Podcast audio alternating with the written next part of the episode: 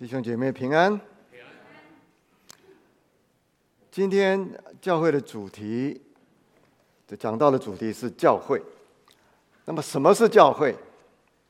很多人把教会跟教堂混为一谈，这是不对的观念。教堂讲的是建筑物，教会讲的是人。教会是一群信徒的集合。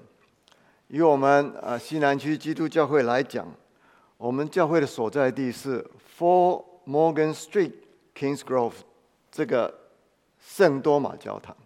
很多人大概不知道，我们这个教堂呢，你如果在后后后面这个看到那个砖墙上面有 Saint Thomas Church 圣多玛教堂。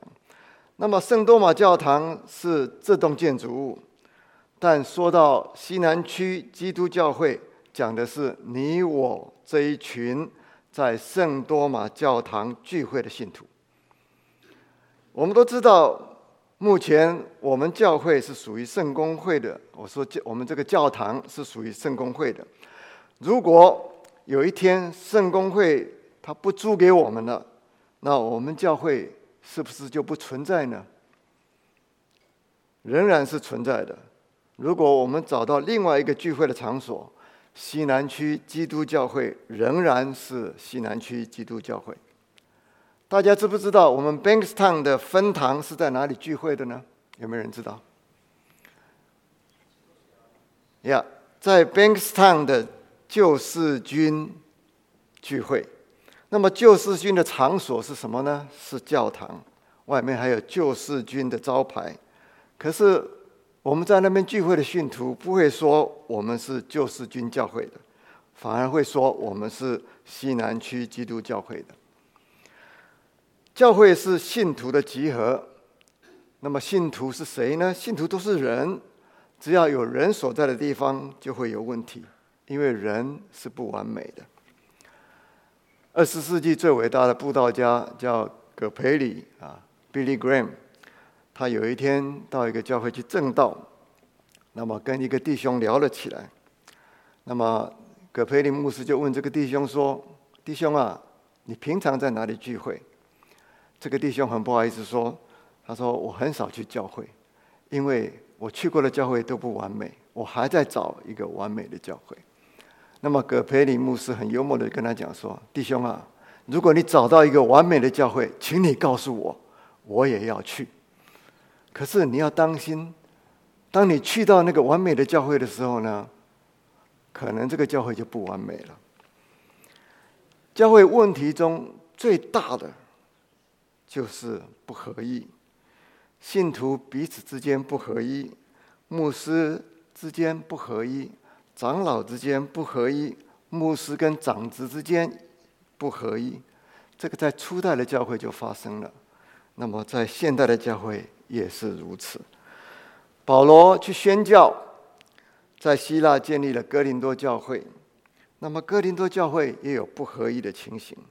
有人说他是属保罗的，有人说他是属亚波罗的，有人说他是属彼得的，那也有人说他是属基督的。所以保罗这样的劝他们，在哥林多前书一章十节的地方，他说：“你们中间也不可分党。”只要一心一意，彼此相合。据我知道，在美国波士顿有一家曾经是差不多是全美国最大的华人教会。他们最兴旺的时候呢，光光国语堂的聚会人数就超过一千人，有许多有名的华人牧师在那边做牧养的工作。焦元年牧师，他是他们的第一位的主任牧师。后来由李秀全牧师去接任做主任牧师。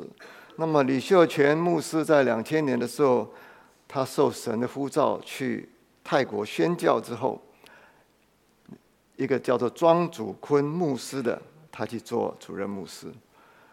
那么戴基宗牧师也曾经在那边牧养过。这么一个蒙神祝福的教会，却曾经发生了不合一的情形，而且很严重。以至于呢，教会的领袖们还彼此兴讼，对簿公堂。教会不合一的原因是什么呢？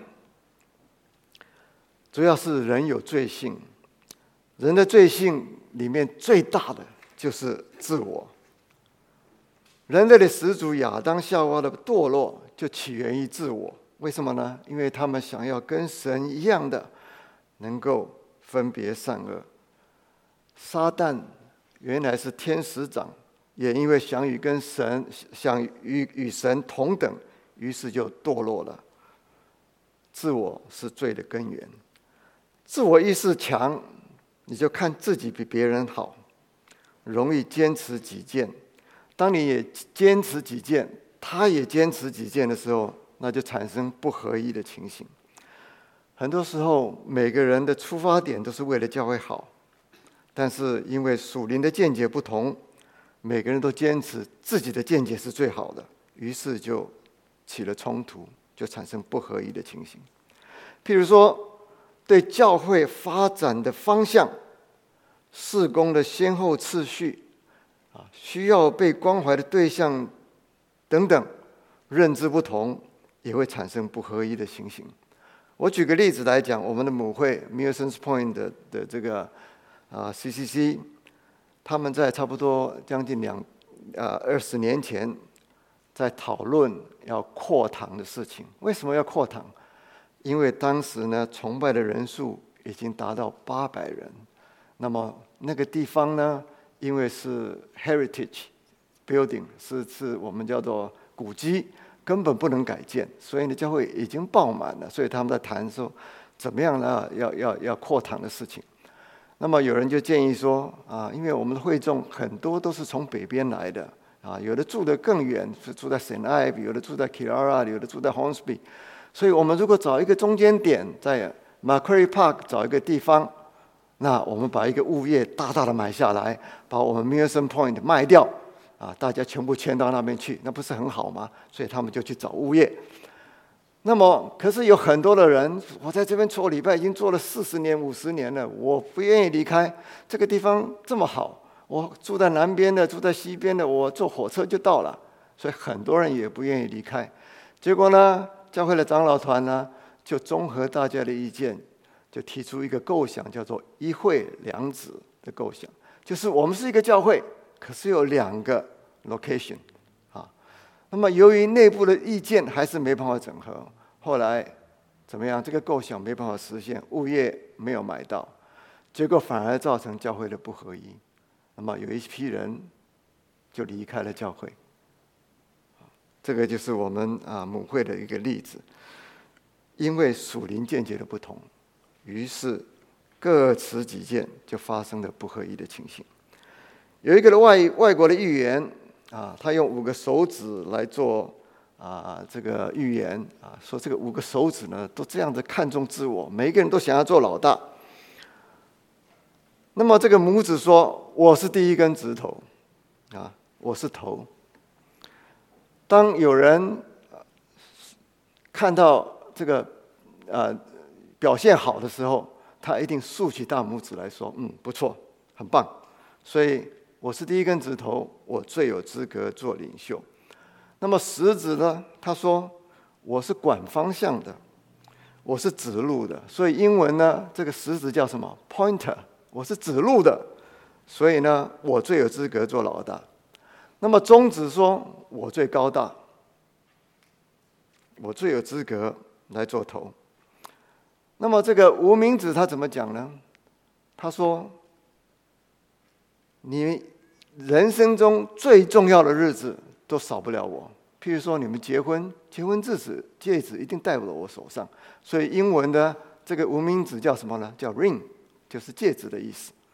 你看看那个那个天主教皇啊，他那个象征他权柄的这个戒指，是不是也戴在我头上呢？”他们绝对不会戴在你们其他的指头上，所以我最有资格做老大。那么小指头，他是说不错，我最弱小，我最没用，但是你们都太骄傲了。如果你们要找属灵的领袖，非我莫属。你看看这个预言，把这个人的自我描写的多么贴切。自我的罪性是造成教会不合一的主要原因。我们看旧约中两个。最伟大的先知，他们也曾经在自我上面跌倒。摩西，圣经说他怎么样？是世上最谦和的人。可是，在寻的旷野的时候呢，会众没有水喝，就发怨言。那么神呢，叫摩西说：“怎么样啊？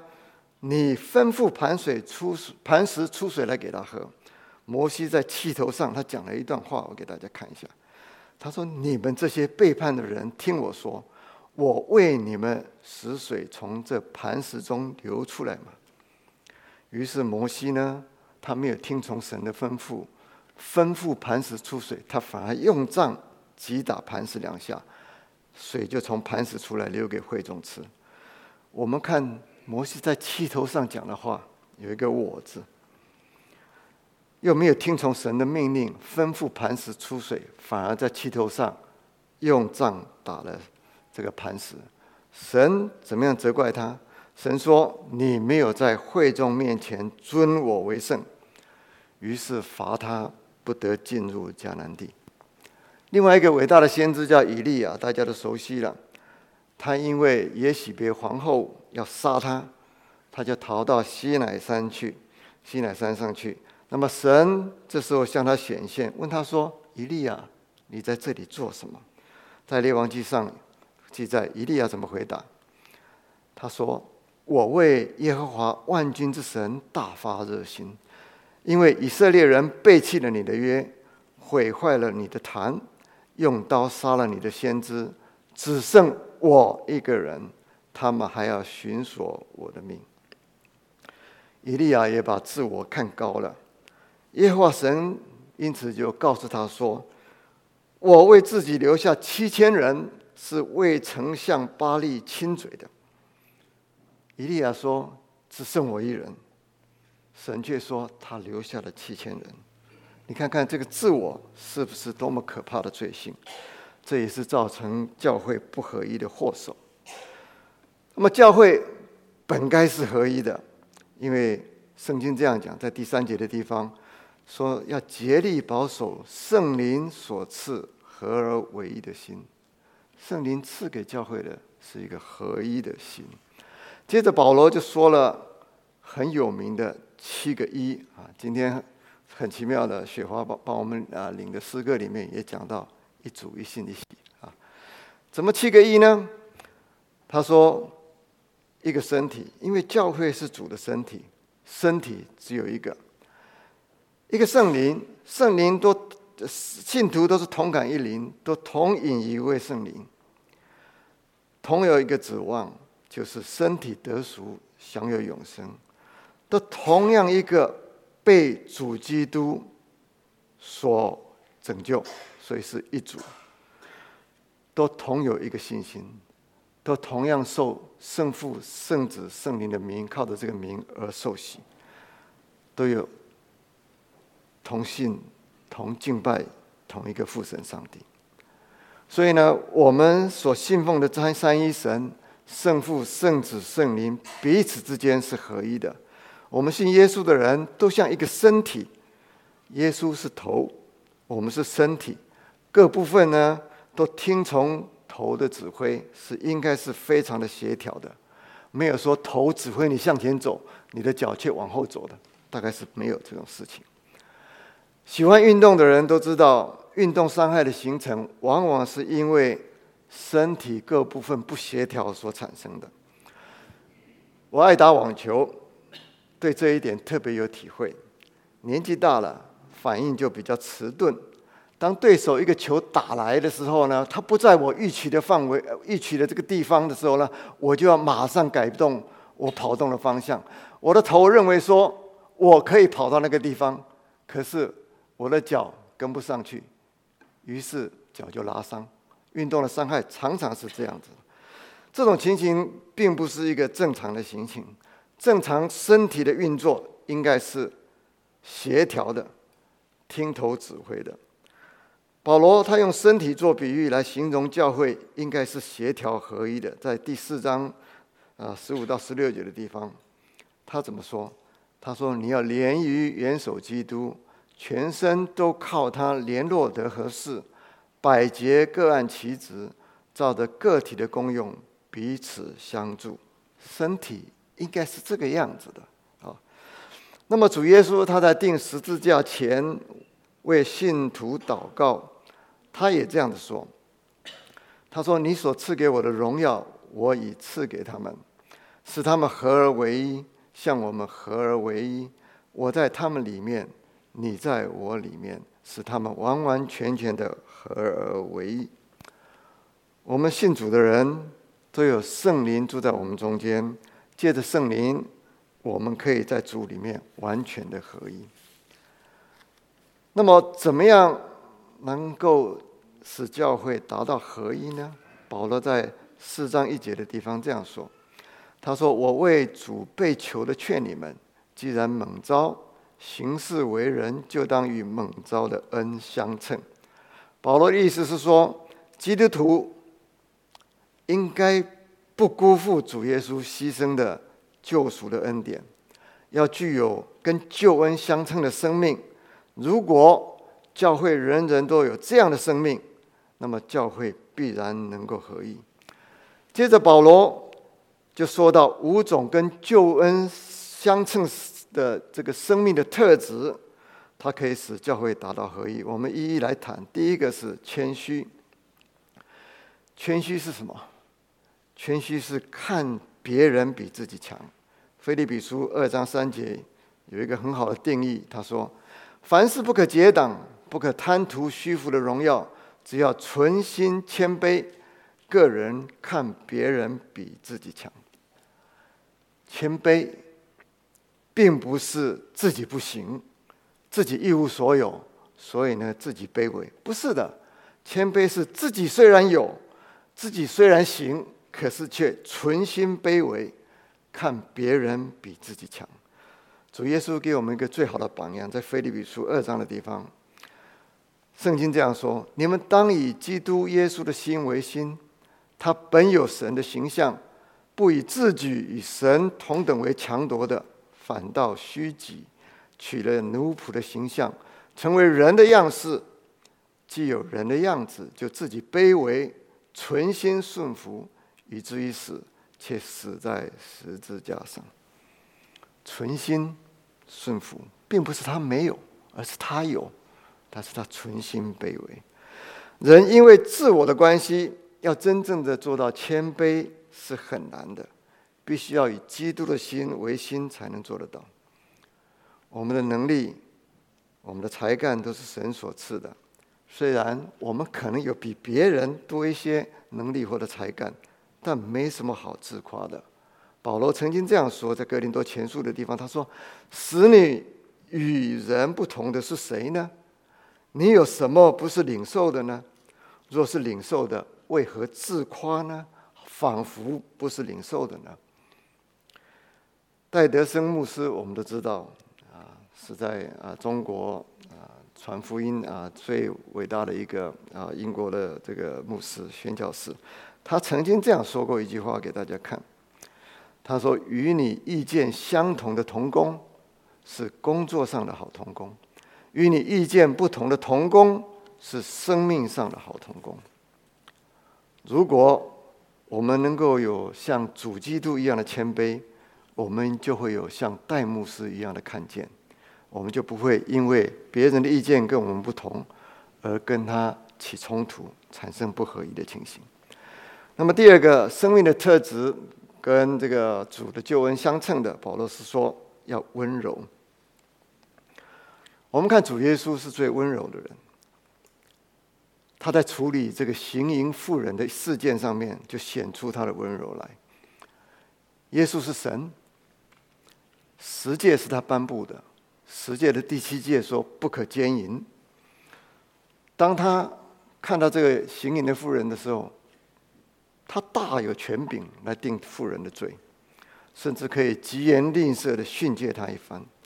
可是他没有，因为主耶稣了解这个妇人这个时候在众人面前是非常的羞惭，非常的害怕，所以他温柔的对他说：“没有人定你的罪嘛，我也不定你的罪，走吧，从此不要再犯罪了。”主耶稣是这样的温柔，那么犹大存心卖主求荣，主耶稣早就知道，可是主耶稣从来没有讲一句重话，他甚至在有的场合还说称他为朋友。犹太人把他交给比拉多钉十字架，在十字架上，他却祷告父神说：“父啊，赦免他们，因为他们所做的，他们不知道。”他的心是柔和谦卑的。如果我们能够学习到主耶稣的温柔，我们的言语就会带着和气，凡事就会说造就人的话，就少了跟人家冲突的时候。由于人常常以自我为中心，于是呢，就有一种情形产生。我们常常听说“说者无意”，啊，听者啊，说者无心。听者有意，那么这个情景发生的时候呢，就会有冲突。如果我们有一个温柔的心，言语带着和气，那么使听的人呢，就不至于误会。正言书讲的很好，在十五章一节的地方，他说：“回答柔和，使怒消退；言语暴力，触动怒气。”就是这个意思。那么保罗说到第三种与救恩相称的生命是忍耐。主耶稣也是世上最有忍耐的人，他忍受了世上最残酷的刑罚，他忍受了最不公义的审判，他没有为自己辩护，他好像羊在剪毛人的手下无声，他也忍受了门徒的背叛，没有一句怨言。中国人造字非常的高明，他说忍呢是怎么样，心头一把刀。这是不得了的一个煎熬。保罗他曾经在哥林多前书十三章说到爱的真谛的时候，他讲了一句话，他说：“爱是长久忍耐。”忍耐这个字啊，在钦定本圣经 （King James） 的圣经里面，它翻作什么呢？长久受苦。忍耐是长久受苦。我举个例子来讲。做太太的常常是服侍先生做牛做马，可是先生往往不知道感激，有时候还恶言相向。这时候做太太的她需要很大很大的忍耐，特别是太太是基督徒，还有不信主的先生。那么这个不信主的先生呢，动不动就说：“哎呀，你这个做基督徒的怎么这个样子？做什么基督徒？用你的信仰来指责你的不是。”这更是难忍之痛。我们在教会服侍，也有被冤屈、被误会的时候，特别是做传道人的，你被指责、被冤屈，这是无可避免的事情。这时候你需要有极大的忍耐。忍耐的最高境界是甘心忍受一切不应该得的对待，而不辩白，而不抱怨。格林多前书六章的地方，保罗这样说：“他说，为什么不情愿受欺呢？为什么不情愿吃亏呢？受欺跟吃亏，你要忍耐，不是太难，难在你要心甘情愿的忍耐。这是你的生命要达到一定的地步的时候呢，才可以做得到。那么第四，保罗说到跟救恩相称的生命里面，他讲到说要用爱心。”互相宽容。圣经说：“唯有基督在我们还做罪人的时候，就为我们死，神的爱就在此向我们显明了。”主耶稣基督的爱是一个爱罪人的爱，是一个爱仇敌的爱。我们如果有主耶稣这样一种牺牲的爱，你就能够宽容别人的错，能够担待别人的短处。罗马书十五章第一节这样说：“我们坚固的人应该。”担待不兼顾人的软弱，这里的担待跟我们刚刚说以佛所述四章所说的用爱心互相宽容的这个宽容是同一个字。担待跟宽容是同一个字，英文都是 bear，就是担负重担的意思。真正的爱，你要宽容别人的短处，这是对你来讲是一个重担。譬如说。我们做事的人都知道，当同事有一个事情啊没有做好，你做老板或者做他同事的，你因为爱他的关系，你不好责备他，反而要帮他收尾，啊，做个粗一点就是帮他擦屁股，这个是不是一个重担？这是一个重担。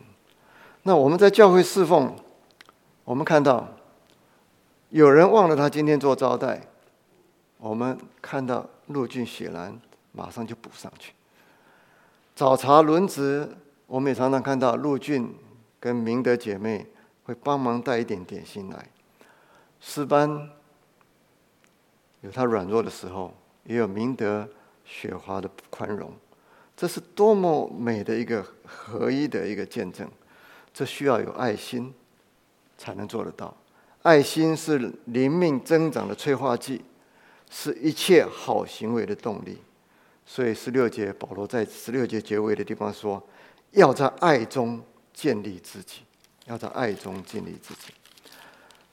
保罗在哥林多前书十三章，我们都知道，他阐述爱的真谛的时候，他说到爱怎么样？会凡事包容，凡事相信，凡事盼望，凡事忍耐。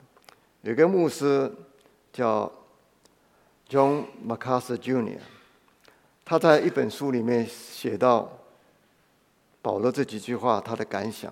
他说：“爱。”能够包容，若没有爱，就无法包容的事；爱能够相信，若没有爱，就无法相信的事；爱能够盼望，若没有爱，就毫无希望的事；爱能坚忍，若缺少一点爱，就会放弃的事情；爱能够建造自己，有爱，你就能够宽容。第五。保罗说到与救恩相称的生命是什么呢？他说：“用和平彼此联络。”圣经说，耶稣在十字架上流血，成就了和平，使我们本来因为罪跟神隔绝的，能够在跟神跟神和好。他又说：“他使我们和睦。”原文的意思是说，耶稣他是我们的和平，因为耶稣是和平之君。我们因为耶稣的救恩就跟神和好了，所以我们也应当跟弟兄姐妹和睦，因为和睦像一个连着剂一样，可以把每个人都联合在一起，造成信徒之间的合一。诗篇说：“弟兄姐妹和睦同居是何等的善，何等的美。”很奇妙的，今天雪花说林的诗歌里面也有这一句话。然而，合一并不是等于统一。不是要泯除个人之间的差异，而是虽然有差异，却能够和谐的共处，来建造教会。就好像我们诗班一样，诗班有四部合唱，对不对？每一个声部都唱它各自的音，可是却非常的协调，啊，这个就是合一啊，这个就是 unity，而不是齐唱，齐唱叫做 unison。啊教会的合一就像是这样，有差异，但是彼此是协调合一的。这个就是教会的多样性。所以保罗保罗他说完了合一以后，他接着就说到这个多样性。什么是多样性呢？就是主耶稣赐给每一个信徒都有各各自不同的恩赐，用来建造教会，使信徒的生命能够得以成长。所以呢，主赐不同恩赐来建造教会。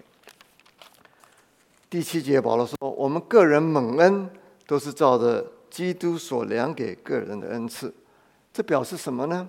表示我们每个信徒都有基督所赐的恩赐，没有信徒可以说他没有恩赐，也没有一个信徒说他可以具备所有的恩赐。恩赐的作用在哪里呢？恩赐的作用不在于彰显自己的荣耀，而是为了建造教会。建造教会，你也必须有不同的恩赐来一同建造，就好像身体的各个器官各有各的功用一样。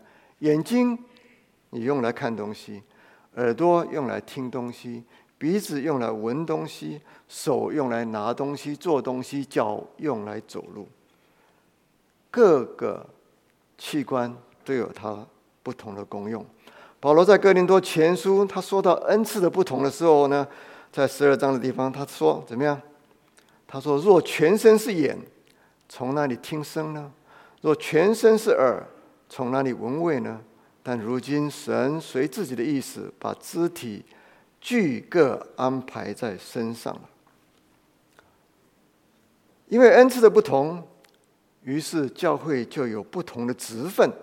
保罗在以弗所书四章提到四种教会的职分。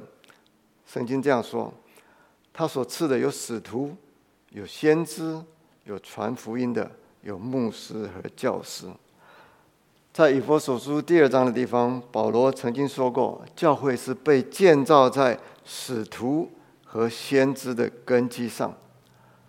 使徒是亲眼见过耶稣，被耶稣选召去做传福音使者的人。那么先知是谁呢？先知就是神的代言人，从神那里领受。话语而向人传讲出来。那么，为什么说教会是建立在使徒跟先知的这个根基上面呢？这个问题可以有很深入的讨论，但是我们可以试着啊，简单的来这样说：教会是什么？教会是因为信基督的救恩有而有的。那么旧约圣经呢，是先知们讲述神的话而形成的。那么旧约所有的预言都是指向耶稣基督的救恩。那么新约呢，则是使徒们他记载耶稣的生平，还有他们去传福音、建立教会的一个记录。所以我们可以大约简单的讲，先知是代表旧约，使徒是代表新约。旧约、新约就是合成一本圣经，圣经是我们信仰的一个根据。这也是为什么保罗说教会是建立在使徒和先知的根基上面。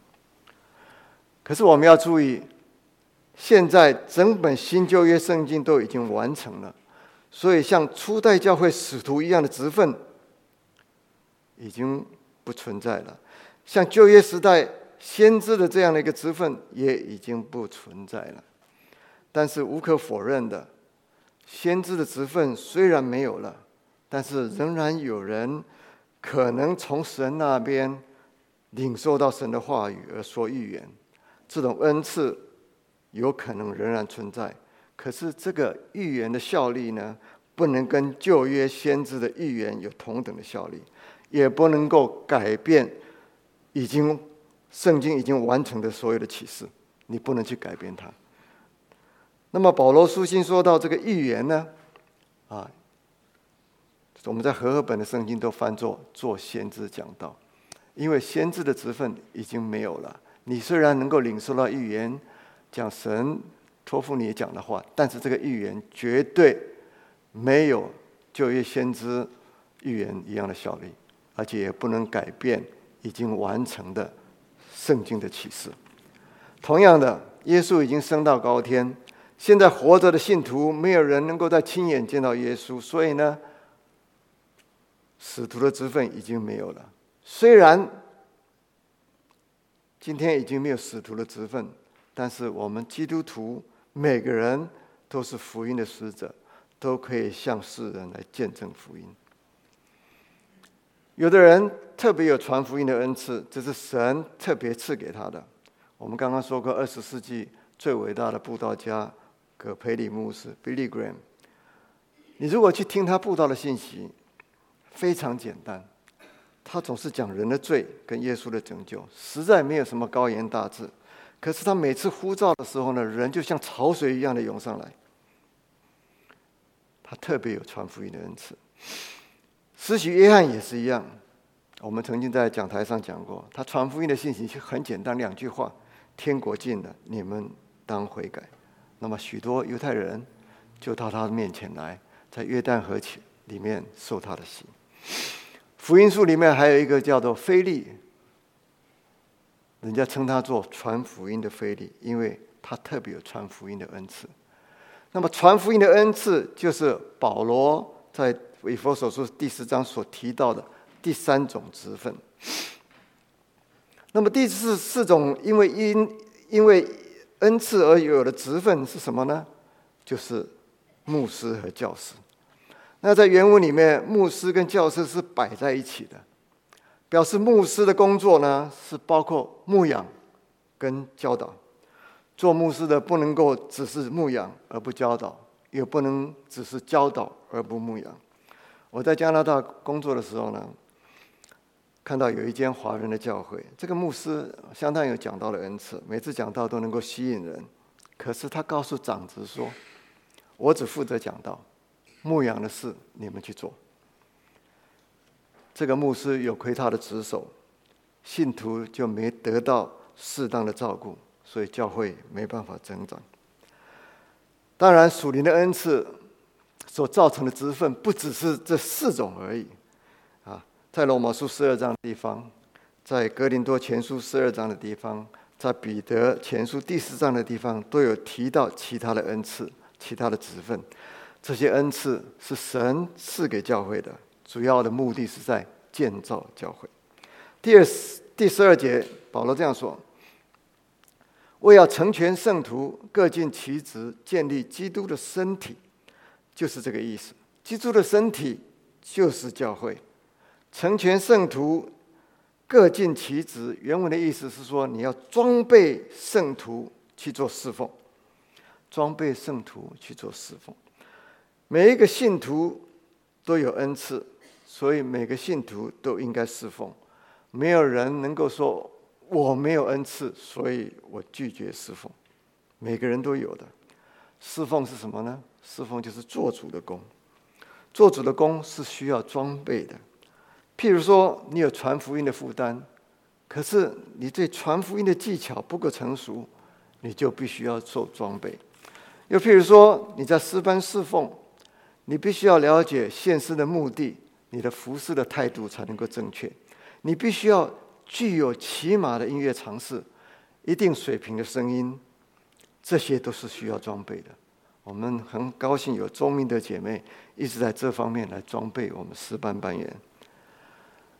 神赐各种的恩赐来装备圣徒，主要是要叫圣徒能够成长，趋于成熟。所以呢，保罗在十三节的地方，他这样说：“只等到我们众人在真道上同归于一，认识神的儿子，得以长大成人，满有基督长成的身量。”保罗意思是说，盼望我们啊，能够被建造的越来越像主耶稣基督。当我们信徒的生命被建造的成熟的时候，对主的道认识清楚的时候呢，我们就不会中了人的诡计，不会被各种异端、错误的教导所欺骗。所以十四节的地方，保罗这样说：，使我们不再做小孩子，中了人的诡计和欺骗的法术，被一切异教之风摇动，飘来飘去，就随从各样的异端。在当今的世代里面。各种假借基督的异端邪说充斥，特别是在网络上，挂着基督教名义的邪教很多。如果我们信徒不够成熟，对真道认识的不清楚，那么就很可能被迷惑而离弃了真道。所以教会一定要重视教导。我们的主日讲台，我们的社区查经关怀小组，我们的成人主日学。都有教导造就的功能，在认识真道上扮演一定的角色。亲爱的弟兄姐妹，教会是信徒的集合，是基督的身体。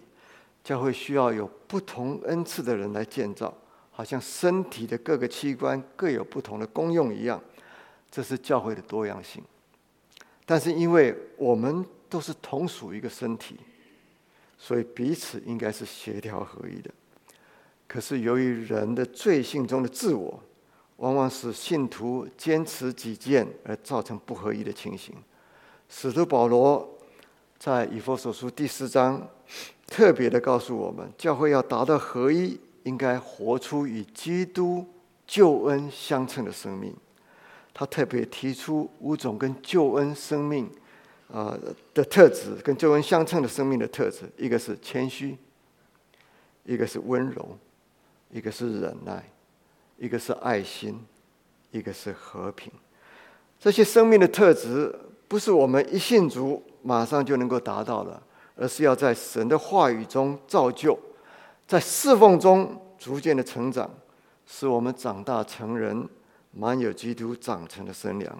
如果教会中人人的灵命成熟，那么教会的多样性跟合一性就完美的结合在一起，教会就成为基督荣耀的身体。今年。我们教会的意向是更新啊！如果大家啊在在第一个啊礼拜来听这个啊科目斯讲到，就知道更新是我们今年的教会的意向。盼望我们在新的一年都有建造自己灵命的志向。最后，我用啊我刚刚所提到了焦元年牧师已经过世的焦元年牧师的话，来给我们来自我省察。互相的提醒和鼓励。教员的牧师这样说：“当我的学识日渐渊博时，我是越发谦卑，还是日渐自傲？当我的地位日渐升高时，我是越发敬虔，还是日渐世俗？当我的金钱日渐增多时，我是越发爱主，还是更加爱钱？当我的年岁日渐增长时？”我是越发向主，还是日渐顽固？当我侍奉主的日子久时，我是越发热情，还是渐渐冷淡？我们一起来祷告。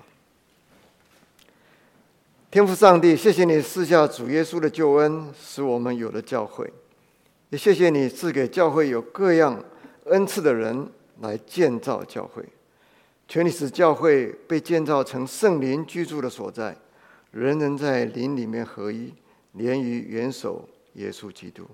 愿圣灵在我们每个人的生命中来磨造我们、圣化我们，使我们活出跟救恩相称的生命，好让你得到荣耀。祷告奉主耶稣基督得胜的名，阿门。